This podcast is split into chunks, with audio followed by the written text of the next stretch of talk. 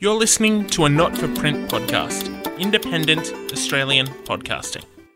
This week's episode of All My Friends Are in Bar Bands is dedicated to the memories of Justin Townes Earle, Riley Gale, and Mike Noga, with love and respect to their families, their friends, and their fans. May their music live on forever. This episode of All My Friends Are in Bar Bands was recorded on the land of the Gadigal Wangal people of the Eora Nation. We pay our respects to elders past and present, and we acknowledge that sovereignty was never ceded, and this always was, always will be, Aboriginal land. Enjoy the episode. Bar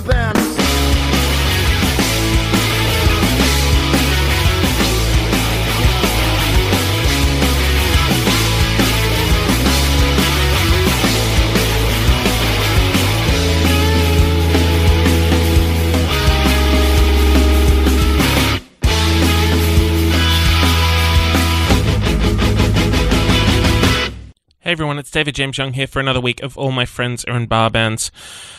Oh man, um, normally I'm I'm usually just like, hey, what's going on? It's we're we're back, and like, uh, I I'd love to be that person for you today, but man, it has been a, a rough couple of weeks. Mentally, I have just been in a not good place. I, I, I don't want to get too like Marc Maron about it and just fucking treat you guys as my therapist for ten minutes, but yeah, things have been pretty rough, uh, just headwise and, you know, trying to stay on top of things work wise and relationship wise and personal wise. That's not even a word, but like, that's just where I'm at at the moment. And yeah, it's been difficult to get through, but I at the very least hope that you are doing okay and you are in a good place and you're checking in on your friends and your loved ones and your family.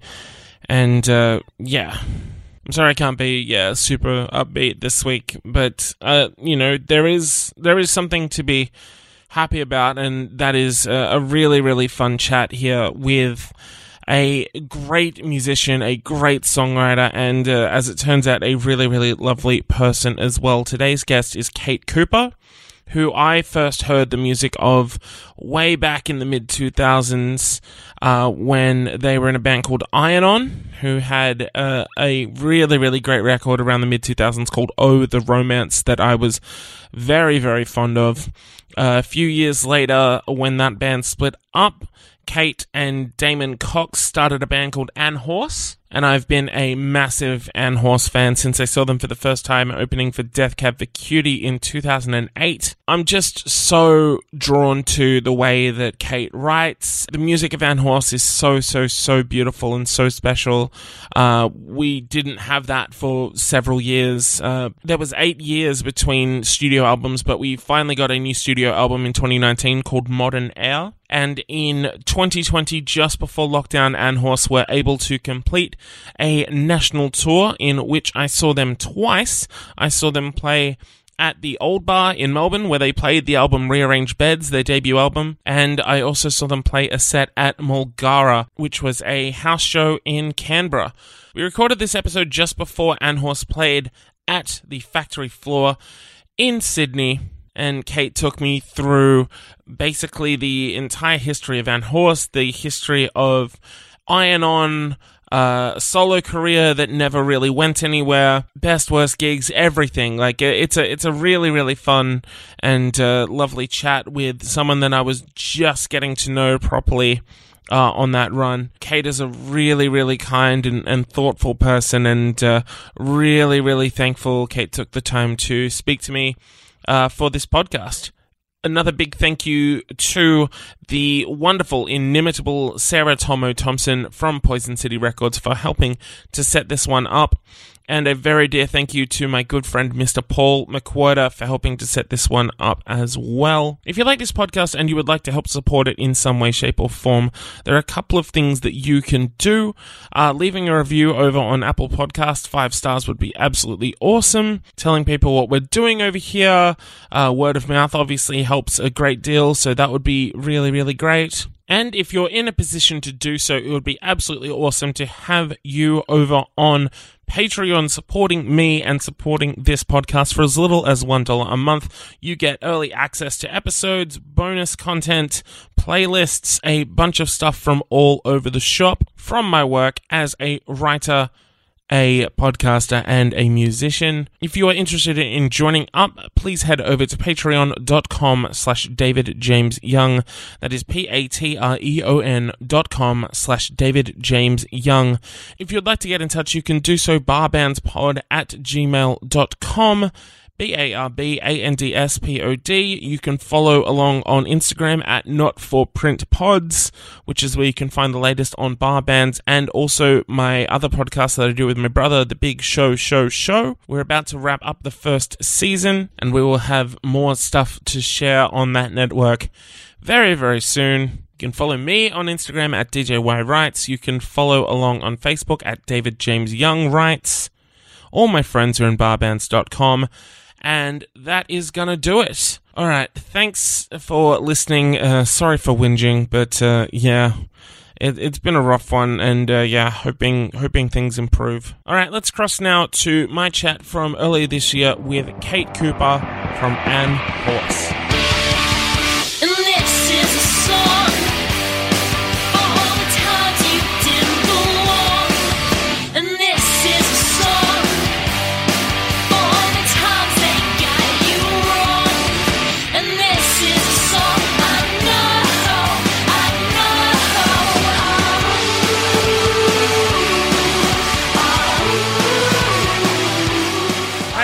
David James Young, and all my friends are in bar bands. Today, I would like to introduce you to my friend Kate Cooper.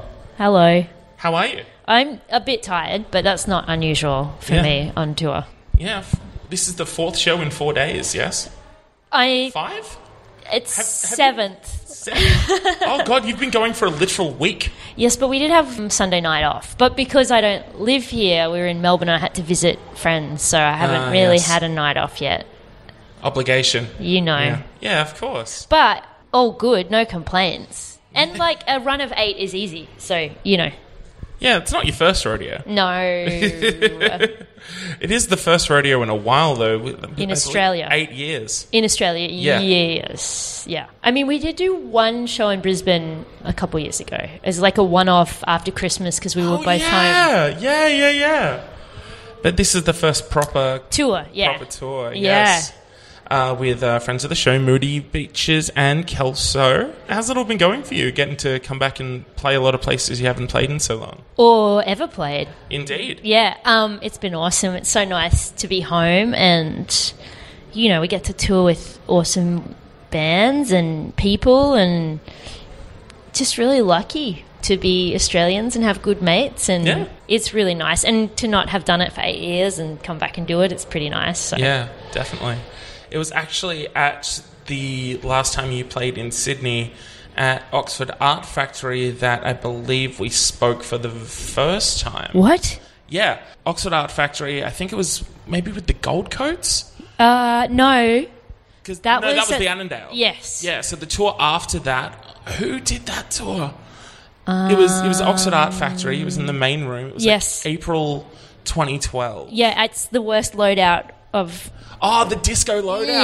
Yes. I hate those. Um, who I don't, I can't remember. The Dam- Damon's really good at that stuff. I'm really bad at that stuff. Like I can't even remember. Where is he when you need him, right? I don't actually know. I'm not good at remembering that stuff at all. I'll Google it after we're done, yeah. and I'll edit it in in okay. post. Okay, I can tell you who it was. It was Boat Friends and the Rescue Ships. Oh, of course it yeah, was. Yeah, yeah, yeah, yeah. so my voice just got deeper. Yeah, Sorry. weirdly computerized yeah, for weird, some reason. Weird. Sorry.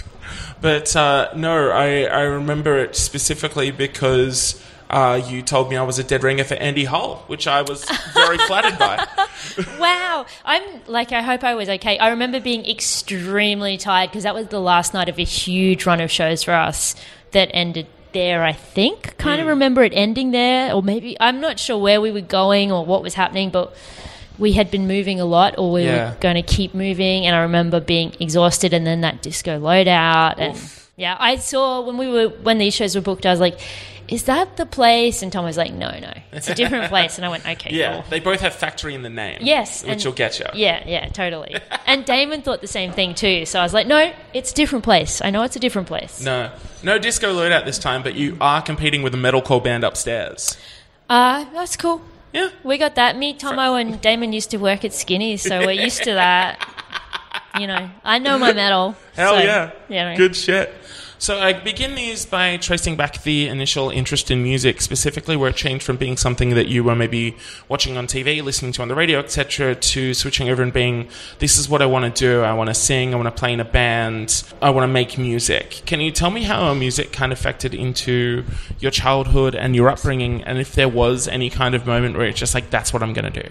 Yeah, there's definitely one of those moments. I definitely was brought up around music, vinyl music. Um, my dad was really into music, and we had a big record collection as a kid. And I remember, you know, like nursing Michael Jackson Thriller and just holding it. And you know, when you're a kid, vinyl's so big. Yeah. you know, and you just like stare at it, and I'd stare at that record for hours and just listen, listen to it. And then there's also like Fame, like the Oh, 80s yeah. musical. I don't even, I didn't even see the film, but I just remember loving the soundtrack. And then Neil Young's Harvest, that was another one I remember. Mm. And mm, mm, Carole King's Tapestry, which to this day yeah. is one of the greatest albums ever made. So good. So, like, my whole life I had that. My dad was really into music, and, you know, we'd always listen to music together driving. And then Yeah. I went to my first show when I was 14 or 15, and my dad took me out of school, which was a big deal because I had a really strict family and parents, and we went to see the Rolling Stones. Whoa.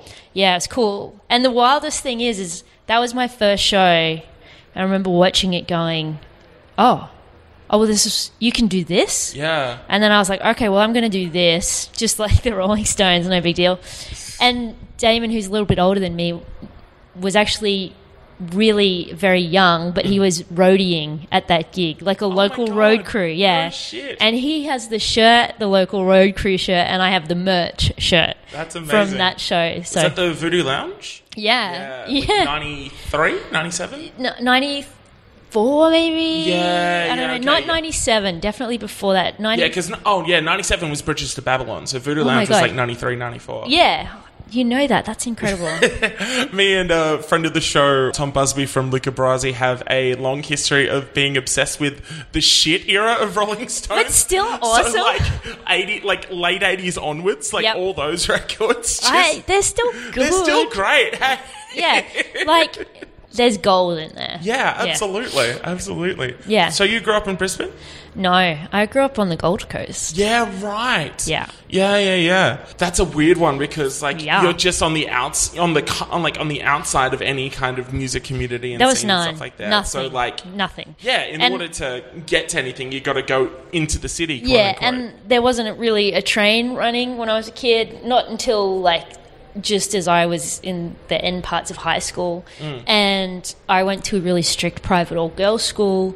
And uh, so there was nothing for me. There was, and I remember when Triple J became a national radio station. I was pretty young, early high school, um, but that was pretty life changing for me. yeah, because I like discovered Magic Dirt and bands like that, and I was like, oh, Yes. a lady can do it too. hell yeah. So yeah, so that was cool. I have other friends who grew up on the coast who had more like better access to all ages shows and stuff like that, but I had a pretty strict and weird upbringing. Cool, Yeah. like just I was a skeg. I just surfed a lot and no music. Yeah, right. I mean, I was playing music in my bedroom, but nowhere to go see shows. so how old were you when you played live for the first time? I would have been so I moved to Brisbane for university, so Okay. I would have been like uh, eighteen or nineteen. Right. So you didn't play at all in high school. Or No, anything? Yeah. no, I played in my bedroom. Yeah. Yeah, to no one. Yeah. Was that kind of a terrifying prospect then? Kind of, you know, le- literally leaving the bedroom and, and no, kind of I was. I was so hungry for it. I was really sure. into it, so I couldn't wait. So I, I was stoked to find people that I was stoked to get to Brisbane and find a community that was pretty sick. So So, what was the first thing you did? Was it solo stuff? no, I played in a couple bands around Brisbane that just through people I met or I I had a I played guitar in a duo where there was just a girl singing and me playing guitar in a band called Tufnell, um, as in Nigel Tufnell from Spinal Tap. Oh, nice. Yeah, and so that was kind of the first thing that I ever did where we recorded music. Yeah, nice. Um, At this juncture, friend of the show, Kelly from Camp Cope, walks in. Kelly. God. I'm gonna just do a big fart. There it is. We don't even need to say who that was. was that that duo? Was that the first thing, thing you performed live with? no, the first band I performed live with will remain unnamed. Oh, really? Was it that bad? Yes. Well, at least what kind of music was it? you know, in fairness, it probably wasn't that bad. a little bit bad, but I was learning and um, it was just still kind of rock stuff. Yeah, you know? Right, right, yeah. I'm Not, not, sure. not Rolling Stones level, I'm assuming. No, I still haven't got there. Fingers crossed. One day. no, I hope not. It seems like a lot of work. I don't want to tour that much. Yeah, true. Yeah. true. Moving to Brisbane, finding finding your people. How, how do you go about that? Is it just the kind of thing at uni where you just like clock someone in the same band shirt, just like, oh, I like that band too, or is it like Yeah, friends kind of friends. Yeah, or like just yeah. friends, and and then yeah, just at university, I think I met people, and then started going to shows, and would see people around, and and then and then it was like, oh well, let's do this. Let's get a drummer, and let's get Yeah. a bassist, and and then it was just like putting the word out. Yeah, yeah, yeah. When and where was the first Iron show? I have no idea. Let me Really? think. Hold on. I have to. It's like deep within my memory. I have to access it. I'm trying to think. Um, it might have been at. I think it was at the Gabba Hotel. Sure. Wow. Yeah. Yeah, it was like a punk and rock and tri- like it was a Triple Z venue, so Oh, kind sure, of like okay. they had a lot of cool shows on. They used to Yeah. back in the day, a lot of punk stuff. That's the first time where I can imagine your music is getting attention outside of that immediate bubble of Brisbane. Yeah. You know, that's where I hear you for the first time because Wow. uh, the video for Learn Today, Earn Tomorrow was played on Rage. Oh yeah. Yeah. Okay, cool. So I used to watch that all like every other weekend. That was filmed in Kelly Lloyd's car, the back seat of her car. No I think. shit. Yeah, I think so. Yeah. And you guys played together on Monday. Yeah, we did. circle. Yeah, and I like Screamfeeder one, were one of the bands that I listened to, going, "Oh yeah, I could do that." Like, Totally. Yeah, yeah, yeah. And uh, did Iron On play with them back in the day? I think I think so. Yeah, Yeah, yeah. I yeah, think yeah. we played a bunch together. yeah, like 04, 05, they put a record out, so I can imagine you would have been playing yeah, around that time. and it was a good record too. What was that Yeah. called? Uh, I can't remember. It had Ice Patrol on it, which is like one of my favorite songs Yeah, of yeah, yeah. Yeah. What What was that period like for you? Like in terms of, like you said, you're still fi- learning and still figuring things out, and uh, how how are you kind of processing that as a as a young artist? You know, like with at least some minuscule degree of attention on what you're doing. Like are you somewhat self conscious, or are you kind of gaining more confidence with each tour and each performance and stuff like that? I'm not sure I've ever been self conscious. Maybe to my detriment. I was just having a good time, and all I wanted to do was play music. I wanted to write music and play music and be around it. Yeah, it was cool. Just playing around a lot locally, and it was awesome. Yeah. At what point did things kind of run their course there? Because, like, I know the kind of end of that band and the start of An Horse kind of overlap Yeah. with one another. Yeah. So 2006 or no, 2007. I don't Yeah, know think when seven, did yeah. seven. Yeah. So Damon and I worked at Skinny's record store. Yes, indeed. Yeah, we worked there for a good year or two, year or so before we actually started playing music together. And there was just a PA at the uh, at the shop because we'd have in stores, and Yeah. we'd always go to shows because we'd always be on the door because we sold tickets. Yeah, yeah, yeah. And so we'd always get drunk at shows and go, Let, let's have a jam, let's do that. And then it took us a year and we did it. And I think we did it at the record store. We closed the shop early. It's closed now, it's okay. yeah, exactly. Yeah. What, can, what, can they get? Yeah, Fired? yeah, exactly. So then, you know, I think I had played a show as An Horse, which was a solo show Right. with Dianora, who's one of my favorite artists from the States, who's Okay. really awesome. You should definitely check him out. Then I had another show booked, and I think I played one or two solo, and then I had another show booked, and I said, Damon, do you want to jump up and play drums? Because I think he, one of his bands was playing as well, and his drums Right. were there. Yeah, yeah, yeah, And yeah, I said, yeah. do you want to jump up on two or three songs? And he went, yeah. And then we did that, and it got a really good reaction. And we just, the minute we played together, it felt great. And when you play music with someone, you have to learn their musical language. And he just him and I spoke the same musical language. Because so I was playing music in Iron On still, and there's of course two songwriters in that band. me- Yeah. me, and Ross, and so because we would go between songs, I had a mm-hmm. whole bunch of songs just sitting there, and I was like, "Hey, Damon, here's a CD. Have a listen to these, and let's work on some stuff." So we did that, and then we were like, played it just shows. We just kept getting some shows, and we had some money, and we are like, "Okay, let's go." Record some songs, so we did that. Nice. Yeah, and then offered a big tour in the States, and Mm. it was around the time where the other Iron-Ons were looking to travel not so much and settle down a bit. Yeah. And I was still really hungry to keep going and explore and play shows. Yeah.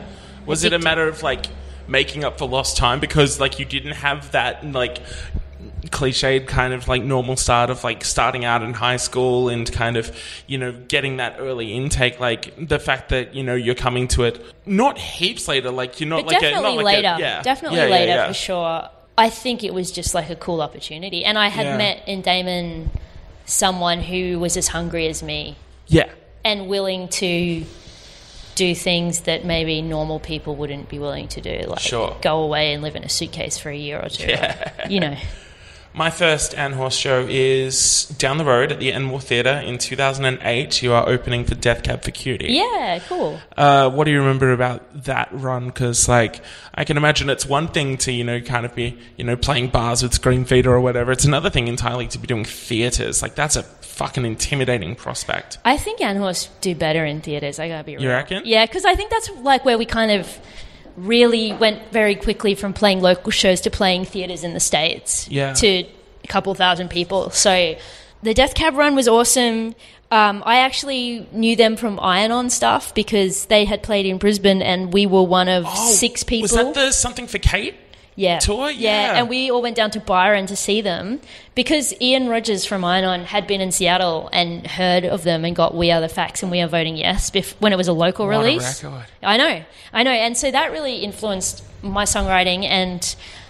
So we all went down to Byron Bay to see them play, and, and no shit, we were there were six of us in the room, which you know is pretty cool. Yeah, that's crazy to think about now. Yeah, no, it? it was it was crazy even then. Uh, then they did a s- in store at Rocking Horse, and they borrowed one of my guitars, so I kind of knew them a little bit. And Yeah, wow. um, I don't really even remember how we got that tour. I'm not sure. I think they saw us in the states. I think we played with them and Tegan and Sara in Vegas, and Yeah, they saw right. us and went. From there, we just got some more shows with them, and that Huge. that tour was awesome. And they're Yeah. really nice guys, and to this day, they're still mates of ours. And Yeah, I it's incredible. Yeah. yeah, yeah, yeah. What is your kind of approach going from like playing to a room of people that know who you are and you know in that kind of confined small pub environment to getting up there and playing to a largely alien unfamiliar audience does the approach like change at all or is it a matter of just kind of being the exact same people that you would be if you were doing your own show I'm pretty sure we're pretty similar, but Yeah. I think that we do like the challenge. You Yeah. know, if I walk into a room where no one knows me, or you know, we're going to play music to a bunch of people that know, don't know us, it's you know, I like to work a little bit harder and try to have them, you know, in the palm of my hands by the end of the show. Yeah. I mean, I think I'd still do that when I know people Yeah, yeah, that yeah. know us, but it's a little more. I'm not sure if it's anything conscious, to be honest, but Yeah. it does happen. Yeah, Yeah. of course. Yeah.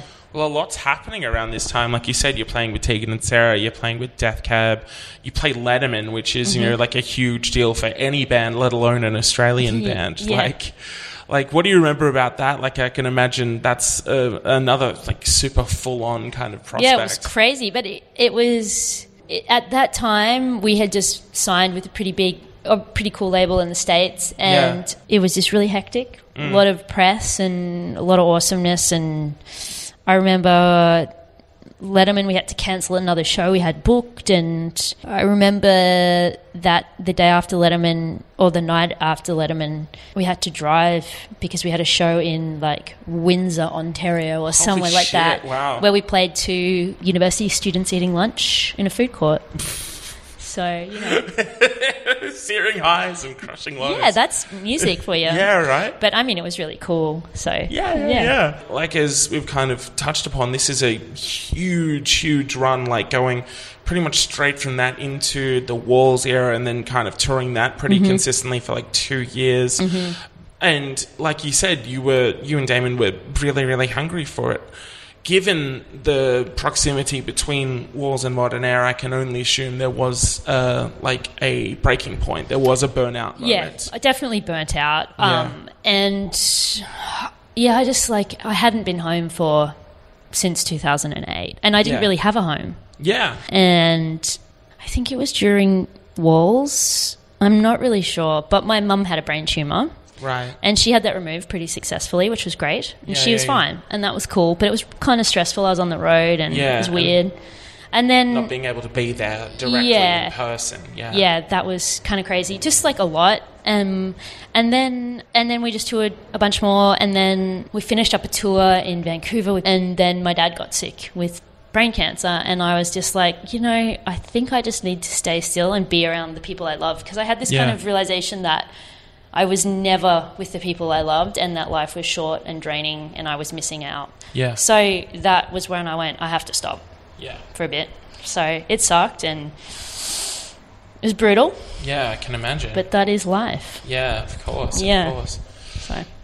At what point do you kind of come back to performing? I know you had like a little solo project going as well for a while. yeah, there. the solo thing was weird. That was like more the label pushing me to do co-writes, which I wasn't super into. Yeah. And I did a bunch of co-writes with this one guy, and the label were like, "We want to put this out as like, let's do it as an next An Horse record." And I was like, "It's not An Horse." Yeah. definitely not. They were like, okay, let's just put it out as a record. And I was like, okay. And then it was around that time where I was like, okay, so I'm kind of off An Horse now. And instead of like chilling out and taking time off the road, the label is planning the next 18 months of my life. And that's when I just went, no, I'm not going to do that. And Right.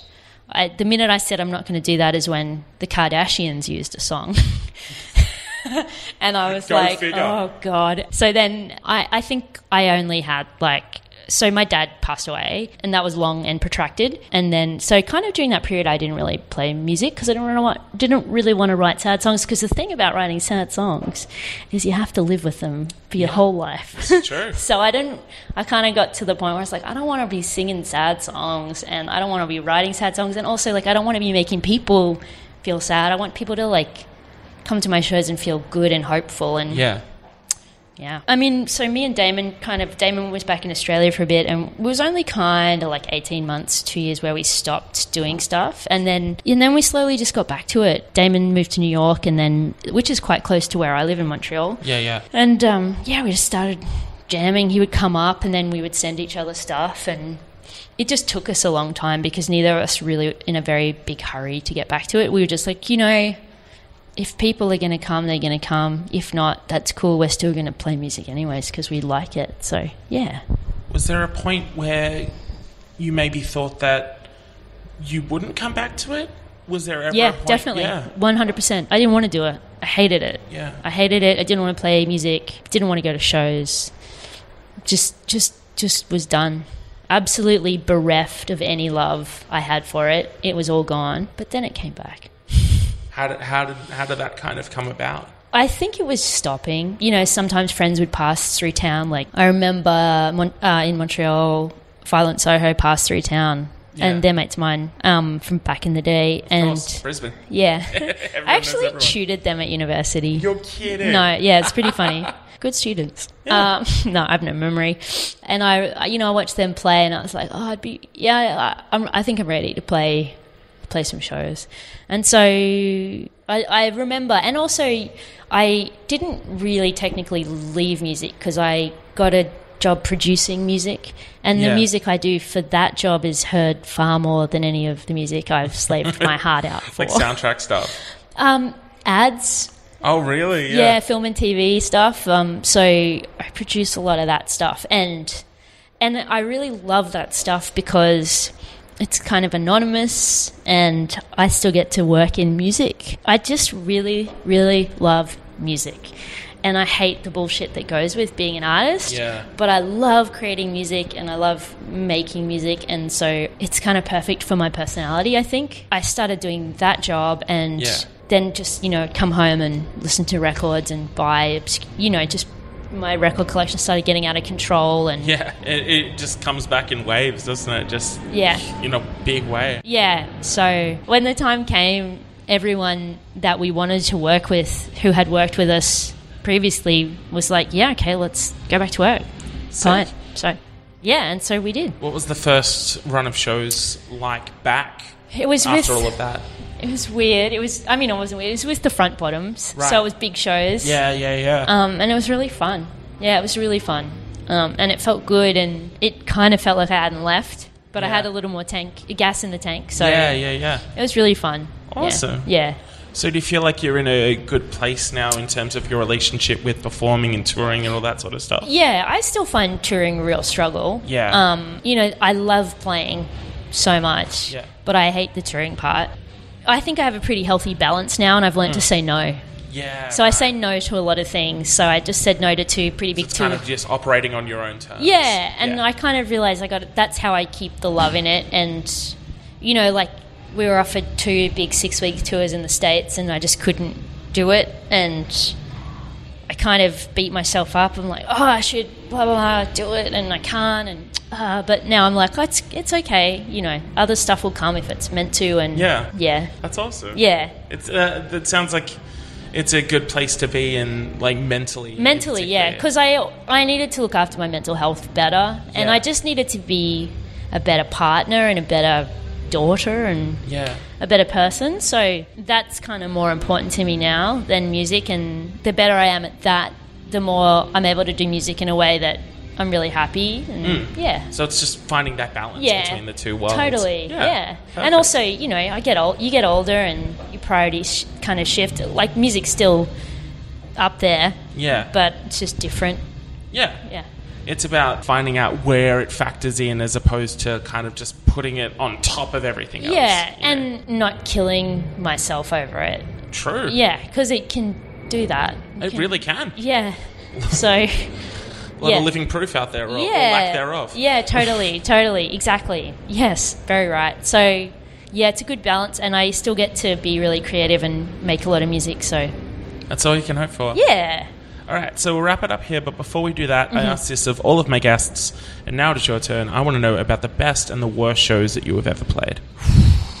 Jesus. Yeah, right. That's why we save it till last. Oh my god. I, I feel like Damon has this like insane memory where he can remember all these shows. Yeah, yeah. I mean, one of the worst shows would have been we went on tour with friends of ours called Silversun Pickups a bunch. Yeah. We've toured with them a lot. I, I'm, I'm aware. Yeah. I know the band. Okay, they're awesome. Yeah. We did a tour with them in the UK, and we were the opening band. Mm-hmm. And uh, the middle band was on the management label of Silversun, and they weren't the coolest people. That tour in general was rough because we had to share a van with these people, and I think there was a few shows on that tour where like these guys had like monitors and f- like all this set up and just ate every night eight hour sound check time. Yeah, right. So I feel like some of those were pretty bad, but like really bad shows. I don't know. I try. I think I've blocked them all out. I hope there haven't been too many. yeah.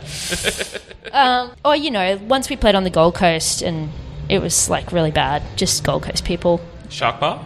It was in Burleigh. We were talking. It was with I Heart Hiroshima. Oh, true. Yeah, and it was just like a really weird show. At this point, we're joined by An Horse drummer Damon Cox. just talking about the best and worst shows. I'm trying to think about it. I'm thinking the Burleigh show with I Heart Hiroshima.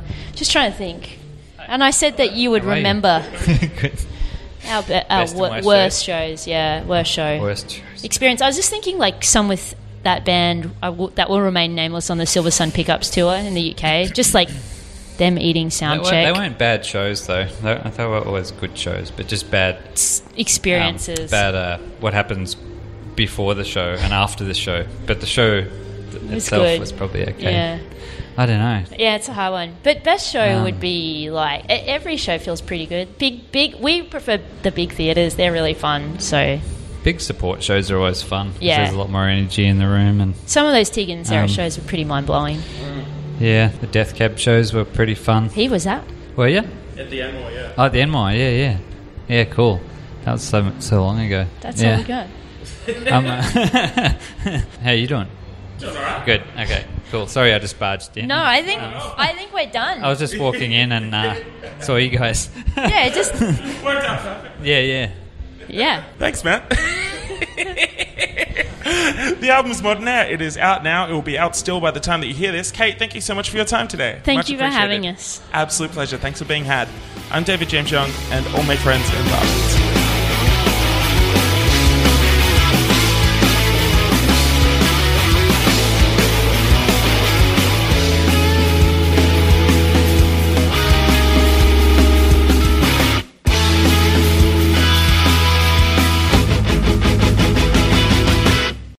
You've just listened to a not for print podcast, independent Australian podcasting.